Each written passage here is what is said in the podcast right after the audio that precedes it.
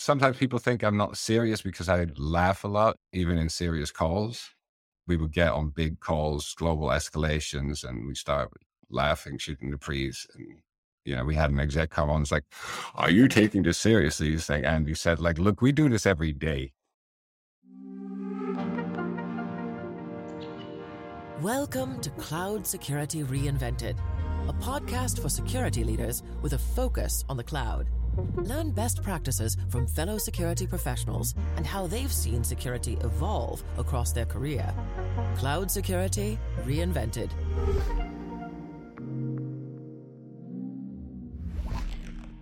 Good morning, or depending on when you are in the world, good afternoon, good evening, or good night. Welcome to Cloud Security Reinvented. I'm your host, Andy Ellis. I'm here today with Jay Thoden van Velzen, multi cloud security operations advisor with SAP. Glad to have you on, Jay. Thank you so much, Andy. I'm so happy to be here. You know, I think we're all familiar with SAP. It is one of the global brands I think everyone's run across.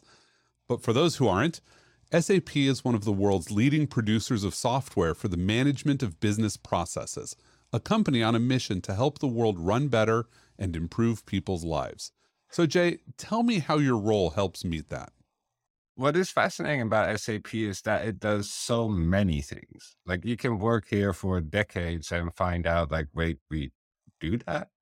like I've sat in sessions where I had no idea what to expect. And it was about like a piece of software that was measuring the weight during the me- uh, chemical process of how much of something would go into a beaker to create something. Yep. And if it was too much, then it would record somewhere that it wasn't good. And like that's just one tiny example because I think business processes always gets a bit fuzzy. Like, what do you mean? Like HR, travel? Yes, we do mm-hmm. that too. But it's like goes down into these kind of manufacturing processes, logistics, like stuff gets from place to place because of what's happening in SAP systems. And of course, being part of securing that is like a very satisfying job because mm-hmm. you know, you, you're dealing with something meaningful right? Like, uh, you know, like companies' financials run in your landscapes because increasingly SAP is not just a software company, but a SaaS solution provider. So there's like, you know, a boatload of companies that are relying on us to do that right so that they can even submit their financial reporting. And being a part of that definitely drives you. Like it's sort of part of the mission. It's like, okay, it has to be, we're not there yet. We have to get a little better because look at the mission and the responsibility that we carry. Yep. But now there's got to be a challenge there because we often tell security professionals understand how your business makes money so that you can align with that. But your business mm-hmm. makes money in a lot of different ways. So how do you like mentally keep a handle on, you know, you're aligning with some businesses that I assume need to move very slowly and safely and delicately, and some that need to move with like rapid agility. Well, so SAP is so big that for us, like our customers are sort of internal. So it's like yep. teams internally that are moving to the cloud are already there or are just dipping their feet in. So it's like really varied of how you approach one versus the other. Some teams, you know, deal with a, a, a BISO team that has like 12 people on it and manages a couple of thousand cloud accounts and distributes that through their organization yet to other teams. But there's also, you know, people doing very small things or doing an experiment and have no idea that they picked the wrong GitHub to push it access right. to, right? So it's really varied. And what is, I think, really fascinating is how we try to create a point where people can come every week and ask questions and figure out like how do we actually do these things and what do we have to watch out for? And, you know, not everybody knows where the link to the policy is, or do yep. I have to do that? Or, yeah, you do, but how do I do that? Are there colleagues that have figured this out already, or is there a central service I can use? And I think increasingly, especially with cloud, I think it was a bit easier before in data center where you could just, I mean, make oversimplifying, but you could slap a next gen firewall on the outer perimeter, and then it's like, what happened inside? It's like, call it a day. I'm fifty percent done. Exactly right. And here, especially with the fact that you have, you know, not just dozens of teams, but hundreds of teams that can do stuff and make decisions of what they deploy and how they deploy it in the cloud is uh, a really interesting job to try to govern in some way. It really does.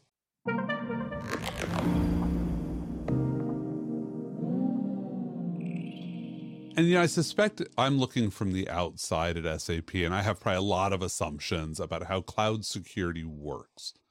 But from your industry, what do you find is sort of the most surprising thing that an outsider would just never expect? Like, what's different? I think one of the things that because I, I came from focusing on on IoT and OT security, and I thought that a lot of it was much more similar than I expected. I thought like, okay, I'm going from the sort of old stuff that's around for 30 years to this the new.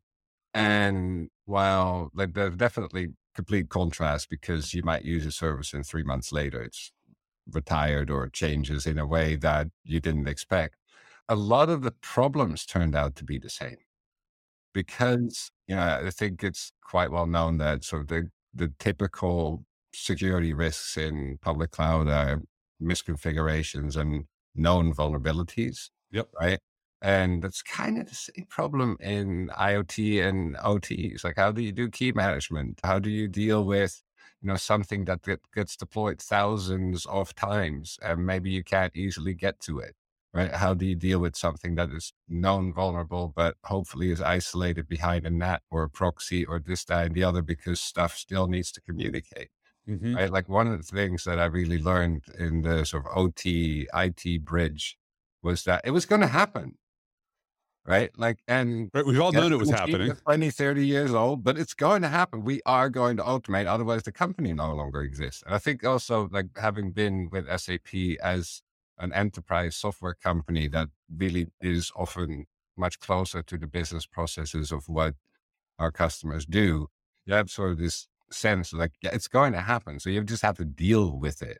Yep. Right. And I think that's really interesting. How on the one hand, it always feels unfinished, but that, you know, a lot of the problems are the same, different solutions, but a lot of these things sort of bleed into each other. Yeah. So I think you might have actually already answered my next question, but very subtly. So I'm going to uh, try to tease it out.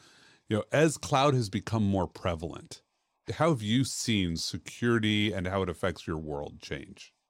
I think what's what's interesting is how everybody seems to sort of stumble into the cloud. Like it starts off with, huh, let's see what that is. we'll do some demo stuff on it. We'll use it for some dev systems because, you know, so takes time to get a VM out of the data center people. And then at some point, you're running production workloads before you even knew that you did. Right. Yep. That was the situation in SAP around like 2015 ish or so.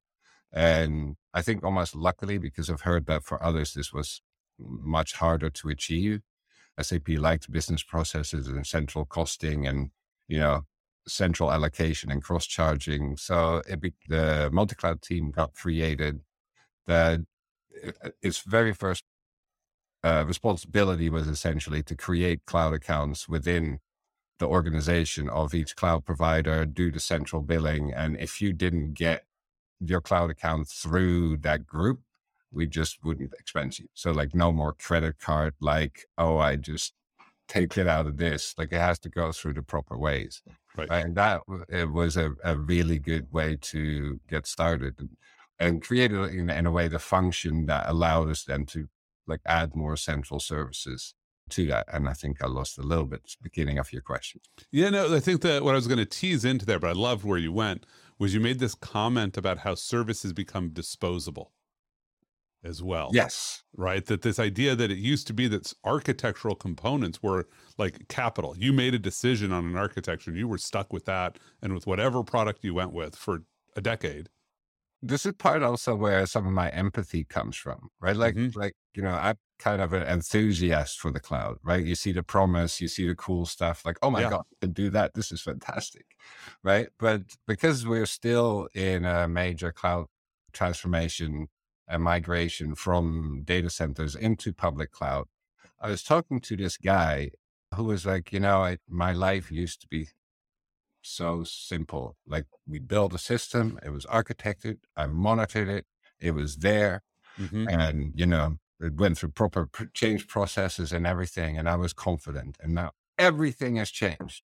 Yes. Like everything moves, and people deploy stuff, and I'm being asked to do this and the other, and I don't really know exactly what's going on. And then stuff changes, and you know, kind of want to put an arm around them on the one hmm. hand, but on the other hand, also like, how do over I it. tell them like it was never going to be different? Like it's not going to be over once your cloud migration is done. Like this is what you really have to Right. adjust to.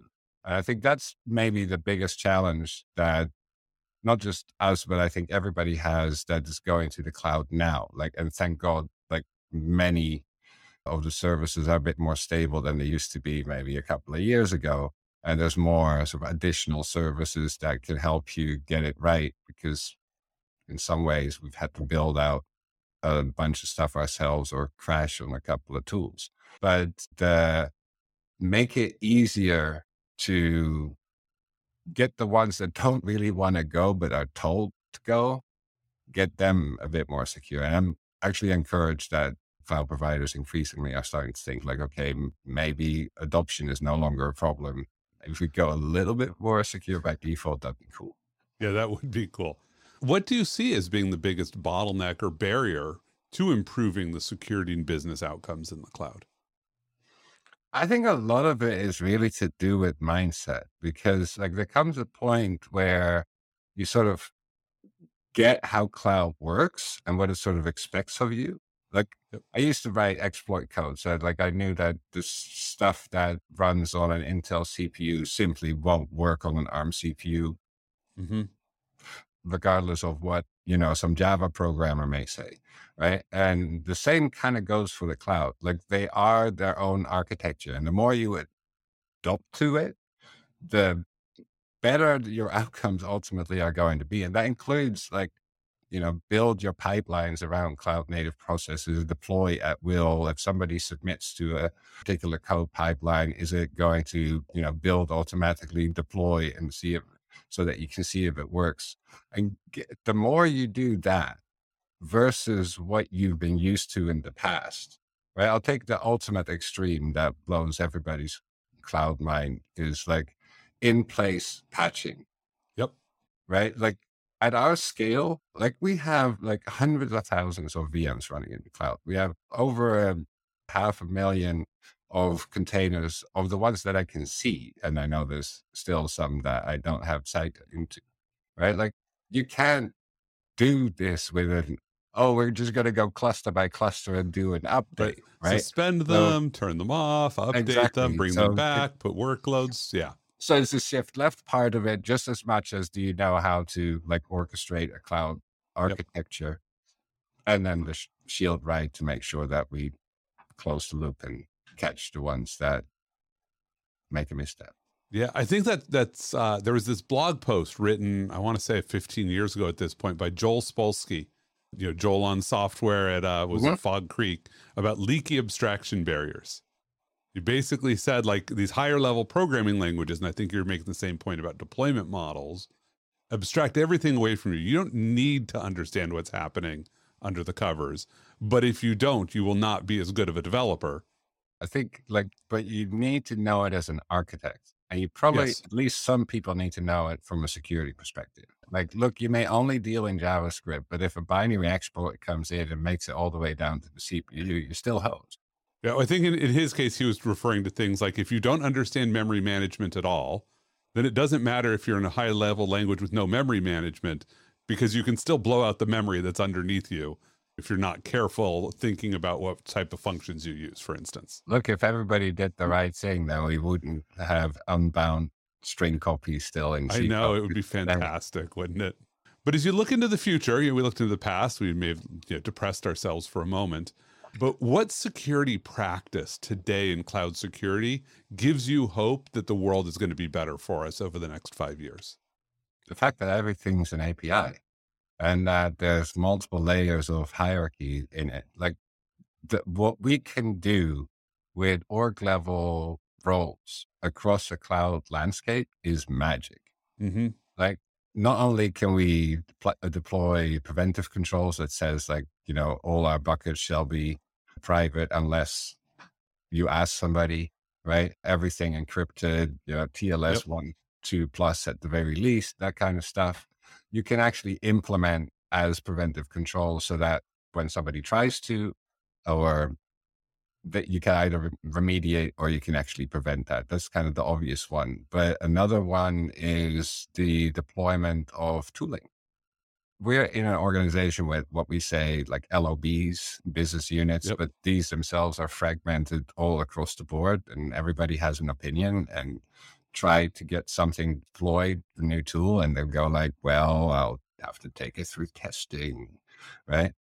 I'm not saying that we don't do testing when we deploy something new, but it's a lot easier to just say, announce, like, this is what's going to happen. And this landscape is going to go first. And then the next landscape is going to go first. And then we roll it out across, you know, all six cloud providers. And we'll give you the scan results, right? Like, you don't have to ask anybody. You don't have to ask for cooperation. And I'm not saying yep. that to be nasty. Like it also uh, goes with good things like centralized log collection of, you know, CloudTrail and such that goes straight into the SIEM and a whole set of customer facing lines of business that go like, wait, you did that? Cool. That's that one done on my SOC 2. Right. So that kind of magic of being able to do something without, you know, having to ask tons of people for permission or having to go through some change advisory board in this place, that place, or the other uh, is fantastic. No, I love that. That is a great sign for our future. But let's look a little bit at actually at your past and your career because your your career is fascinating because functionally you've been with SAP for this entire millennium I mean, you started Business Objects, which was acquired by SAP, doing analytics. So, what's it like coming out of the analytics background? So, I took the analytics job because at that time there was no such thing as a security job. Like we're yep. talking like 1999. And I thought analytics always was really interesting. What actually happened was I came to a job fair and like I saw lots of stuff that people were doing that I knew what it was, and it was this company that says like, hey, we have this thing and it can create reports out of databases rather than write your own SQL. It's like, mm-hmm. I'd never even heard of that. And so, uh, and then by the sort of companies that we were working with, like all like big enterprise software, what was fascinating is that everywhere that you went, you learned something new. Like if you're doing analytics and metrics, then you got to ask, well, how does your business work? Otherwise, there's no point in doing it. So I learned through like series of industries and and different countries and how things work differently. And then when SAP took over business objects, it was in a way as if like a whole new market fell open because something you were came together with the ERP guys and yep. like and now we need to do the business metrics out of that. So that gave me a really strong sort of like not like when you do a job for a long time, like first couple of years, you just learn what it is. Then right. you start thinking like, well, how should we actually do this stuff? And there comes a point where it gets so natural that like, you know, get into like data visualizations and big data by the end of it to try to get like real meaningful things out that tell a story that like communicate in some way some very complex things. And finally had the opportunity to get into security. And guess what? Who has almost has a major challenge talking to business leaders and the executive board.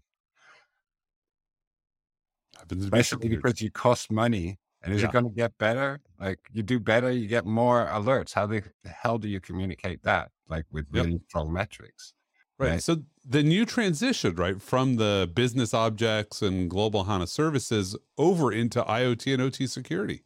Like, what's that transition like? Because you're not changing companies. I, I was kind of a hacker. Like, I, I break stuff. Like, yep. in a way, people might say that I also break organization and business processes too. But yeah, I like ask a lot of questions like hackers do, where you like, oh, what's that do? Poke at it. Uh, does funny stuff right? And that's kind of what I've kept bringing Yep. throughout where like you just ask questions like why does that not work like can we do that a little better so i'm always like i prefer things that are a little bit chaotic and need to be fixed rather than things that need to be managed for a long time Yep. And so, you know, so you were there. I think we talked a little about the transition, you know, coming over to the multi-cloud world, you know, from IoT and OT. And so I guess the, the real question is like, I think you've been ahead of the curve on multi-cloud. these things are funny because I sort of stumbled into IoT security Yep. because nobody was doing it and somebody kind of had to cover. And it's like, this is my chance. And then I came in like, you know, you do, it's like, "Oh, I'll bring 30 years of, you know, InfoSec, IT security type of experience to what supposedly at the time people were saying like everything is so vulnerable. So I literally came in with like, why don't we just patch it? And then was Right. repeatedly told like it doesn't quite work that way right and that i think was really interesting in going into because part of that role also was a security expert for the development organization around di- digital manufacturing and supply chain so i was also exposed to the internal processes around secure software development lifecycle and intermediating uh, on behalf of the team with the security policy team. And that was really interesting coming into this role because I was able in many ways to be sort of this bridge function between what the lines of businesses were going through from a software development lifecycle. I had enough of an operational background and ran the SecOps team to the point it's like, hey, we actually have to do this ourselves too. And like, just because you want something, that means work for a whole bunch of people Mhm. and that realization of how at this scale, and we're talking 13,000, 13,500 cloud accounts, like millions and millions of storage buckets, network assets, like there's so much of it that at some point it's somewhere going to go wrong. Right. And being able to understand at that scale that that's going to happen and that it's never going to be exactly perfect and that you need to work with the teams to understand what it is that they're capable of doing, where they are in their maturity level, where maybe a new central service needs to be built. Yep. I think that is, you know, sort of this this challenge. Like I keep saying, like there's no playbook yet. I wish there was, right? Like I think uh, NIST did only recently, I think, a version of their framework that was somewhat cloud aware, but we've been going through sort of these NIST mappings for some time. And half of it was literally like, I don't know how I translate that into something cloud. Right. Like, Yep. so if you don't have the frameworks, if your advice comes from cloud providers where in many cases it's right, but you don't know, right? Like, but it could at least be perceived as self-serving. If you then also multi-cloud and go mm-hmm. like, well, it has to work everywhere. We had to actually tell some of the cloud providers who said, like, why don't you use this? It's actually really good. And we said, like, it's actually really good. It's also really good value for money, but none of the other ones have an equivalent service to it. So we kind of have to build it ourselves. Otherwise, what, what are we going to do? Right. So I think a lot of us are still having to make really tough choices of how we deal with this at all. Look, that's also exciting, right? And I'm not saying that we're doing it badly. Like we have a pretty decent compliance rate. If I, and the fact that you know about that problem, because I talked to too many professionals that are like, oh, I just found out I'm in this cloud too. right. And so now they're trying to sort of stand up from scratch this idea of multi cloud. So I think you're, you've been well ahead of the game and you're positioned to help people uh, with that advice. You know, I, I remember doing a presentation. This is, like, I think, about a year and a half ago to uh, a couple of German SAP user group CISOs. And I didn't really know what to expect, but it's like, okay, let's tell at least what we're doing to keep their landscapes safe and what Mhm. maybe they could learn from it. And yeah, you're presenting and the slide is in front of you, so I didn't see their faces or reactions. And I was done after 20 minutes going through like how we do compliance scans, what kind of remediation, follow ups we do. And I closed the presentation, got back to full view, and half of them were like, just staring. Yeah, like it, took a while even for questions to come, and it's like one of them literally says, "Like you guys are dealing with problems I didn't even know I was going to have." Yep. It's, I mean, it's it's fascinating. Like we heard from one cloud provider. This is like I I remember how it happened. It was uh, together with the multi cloud VP in the room with one of the big cloud providers who told us that due to our existing size, its, its existing scale, the continued growth rate, because we basically double every year in size, and the variety of the landscape, we were unique in the customer base. Okay, I've been in enterprise software for like 20 plus years. That's not what you want to hear unless no, you, you don't. Federal government. Yeah. Yeah, unless unless you're in the business of arbitrage, that's not really the place you want to be in. Yeah, what's what's crazy is that like SAP started off multi-cloud for business reasons. Like it was yep. a business strategy reason. Like, you know, certain customer industries may have a problem giving money to one of the cloud providers that right. may also be in that industry.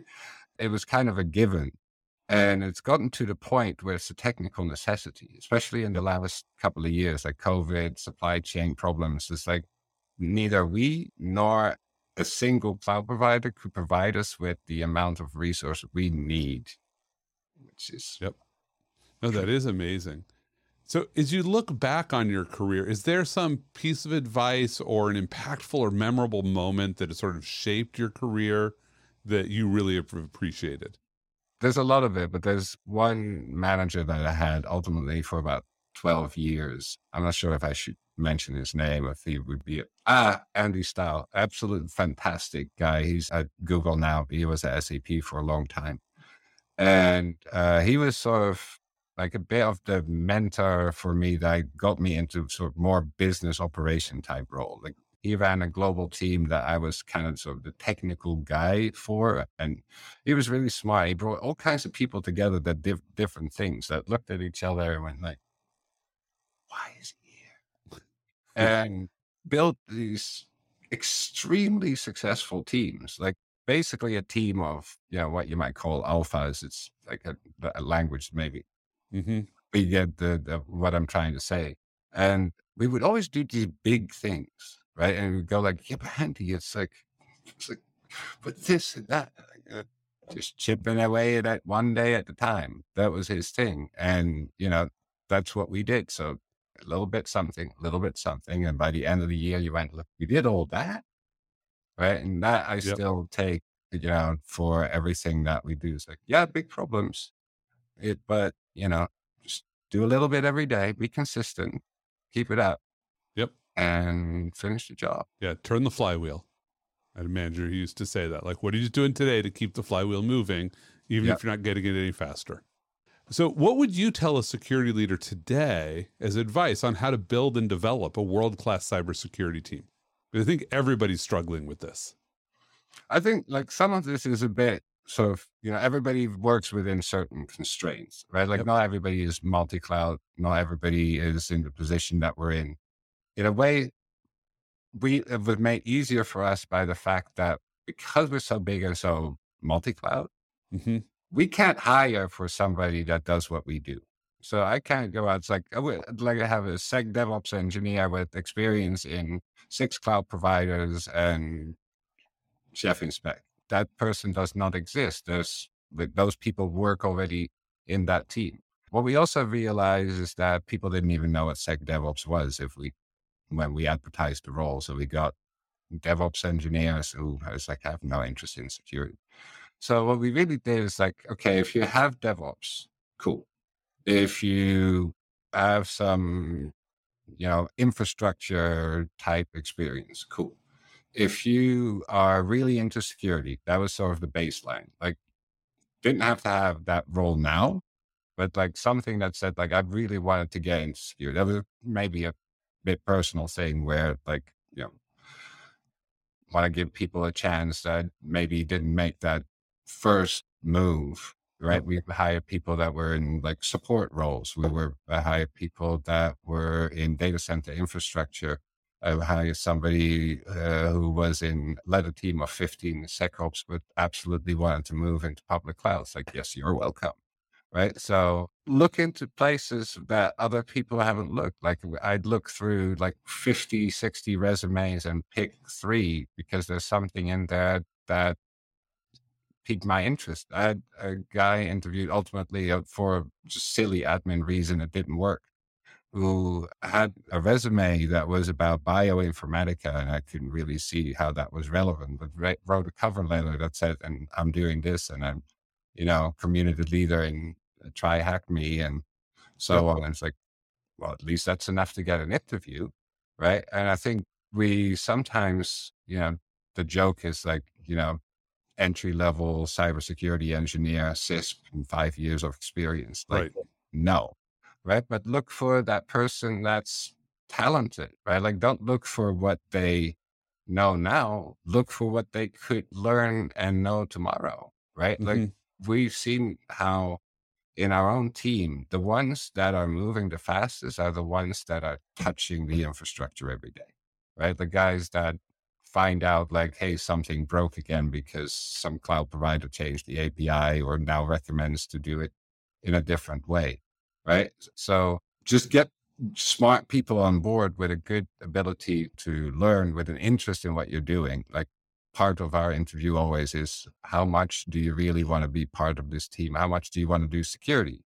Yeah. Right. Like there's a lot of people that say like, oh yeah, DevSecOps, that sounds okay. This is not about helping a team build secure product. This is about security operations in a DevOps way. Yep. And we've had people that have said like, well, no, thanks. Cool. That's all good. We've had others that didn't know really what they were applying for that are now members of the team. That's awesome. I love that. As I'm always a big fan of looking outside and looking for people in adjacent career fields. So I like hearing different ways of pulling that in. Let's take it personal for a moment. What do you do to unwind? I suspect, given your background, for those of you who are listening on audio, it may have a little bit to do with music. Yes, it is. I like they're partially there to remind me every day that I should play more when I'm on video because uh, I, you know, music comes and goes. So it's like sometimes you don't feel like playing because you don't have anything to express. And sometimes it's exactly the right thing to do, especially on a Sunday morning when everybody's out of the house. But we also have a lovely little dog that, like, on a day to day, we have a little multi poodle called Malcolm X because mm-hmm. he's the dog of the people. He loves everybody. um, and he'll come, like, you know, you have your daily frustrations or maybe not such a great day, and he'll just come, like, jumping in it's like, come play with me, come play with me. So nothing will cheer you up more than a little dog that wants to go to the beach, which is like really right outside. Oh, that's awesome. I'd be at the beach every day. I'm not even sure why you're here and not at the beach. Although I guess given your time zone, you know, it might be different. So it can actually get kind of cold. Like we're right in that area where like everything else in California is being baked. And then because the Monterey Bay is so oh, okay. particularly cold, we actually get fog layer yeah, yeah. Northern California's beaches. I grew up in LA, and beaches down there are fantastic, mostly year round. Everything here around here is a natural park. It's absolutely stunning. Yeah, yeah. It's, it's beautiful there, but I don't know that I recommend the water for a place to go swim in the middle of the winter. And this is why everybody, but everybody local wears a wetsuit. Like yes. we actually, the only time that I've been in the water without a wetsuit was when I came here as a tourist to see what it was like and then like you know, every local always stands like, what are they doing? Don't they yeah. know it's cold? Yeah, I know it's it's a little chilly there. Yeah. Besides wearing a wetsuit in Monterey, do you have a pearl of wisdom to leave our listeners with? Gosh, I'm not sure I'm that wise. Yeah, what I would say is like, you know, we, we do a lot of weird things in security, especially yep. cloud security and we deal with a lot of people that don't really know what we're doing. Like, and I'm not saying like friends and family, that's kind of a given if you do security. Colleagues in the company that you work with that are still adjusting to cloud or didn't know that a cloud migration was going to affect them in some way. So you're running really bizarre, sometimes frustrating scenarios. And what I try to do is sort of see the absurd of that. Like just take a step back and you know, like one day this will I write a book or something like that to help you mentally get out of that a little bit and go like, look, everybody's here trying to do the right thing, right? Like everybody comes from a different place. And part of the fascination in life is actually have that interaction with people that have different viewpoints, backgrounds. Uh, and as long as we can get that, continue that dialogue, right? Sometimes people think I'm not serious because I laugh a lot, even in serious calls. Mm-hmm. Um, and that's been going for a long time. Andy, in a way, had the same thing where the, you know, we would get on big calls, global escalations, and we start laughing, shooting the breeze. And, you know, we had an exec come on, it's like, Are you taking this seriously? He's like, Andy said, like, look, we do this every day. Yeah. I, I had a colleague similarly who'd be on incident calls, managing an incident with his yep. feet up on the desk, kicked back in his chair, like totally relaxed. And one day I walked by and he said, very similar. I don't think I was quite as aggressive. And I'm like, aren't you running an incident? And he looked at me and he said, nobody is shooting at me. And tonight I will be sleeping with my head not on a rock. What's to worry about? This is exactly like no. It seems like nobody knows this, right? Like maybe it's like hacker movies or TV yep. shows. There's like security incidents. Like, yes, it's not like an outage where like where everybody's shouting, it's like get it back up, get it back up. It's like you're dealing with people where like not first of all, not that many people are involved. it's kind of a careful assessment, and everybody knows, like, look, if we just detected it, it was there five minutes ago before we detected it too. We now have to do some stuff, of course, yeah. And we'll get the right people in. But it's some of it is just like seeing somebody dig through logs. You know, it's not that exciting. It really like, is mean, not. Like, oh, it's like, you know, we trace the attacker from one continent to the next. Like, calm down. well, Jay, thank you for joining us today. Thank you so much, Andy. It was a delight. And for our listeners, you can catch us on all of your favorite podcasting platforms. I'm Andy Ellis for Cloud Security Reinvented. Thank you for listening to Cloud Security Reinvented. Brought to you by Orca Security. With Orca, your vision is clear, your business is secure, and your cloud, well, it's yours. Orca Security, the cloud is yours. We hope you enjoyed it, and if you did, please consider leaving us a review to help spread the word.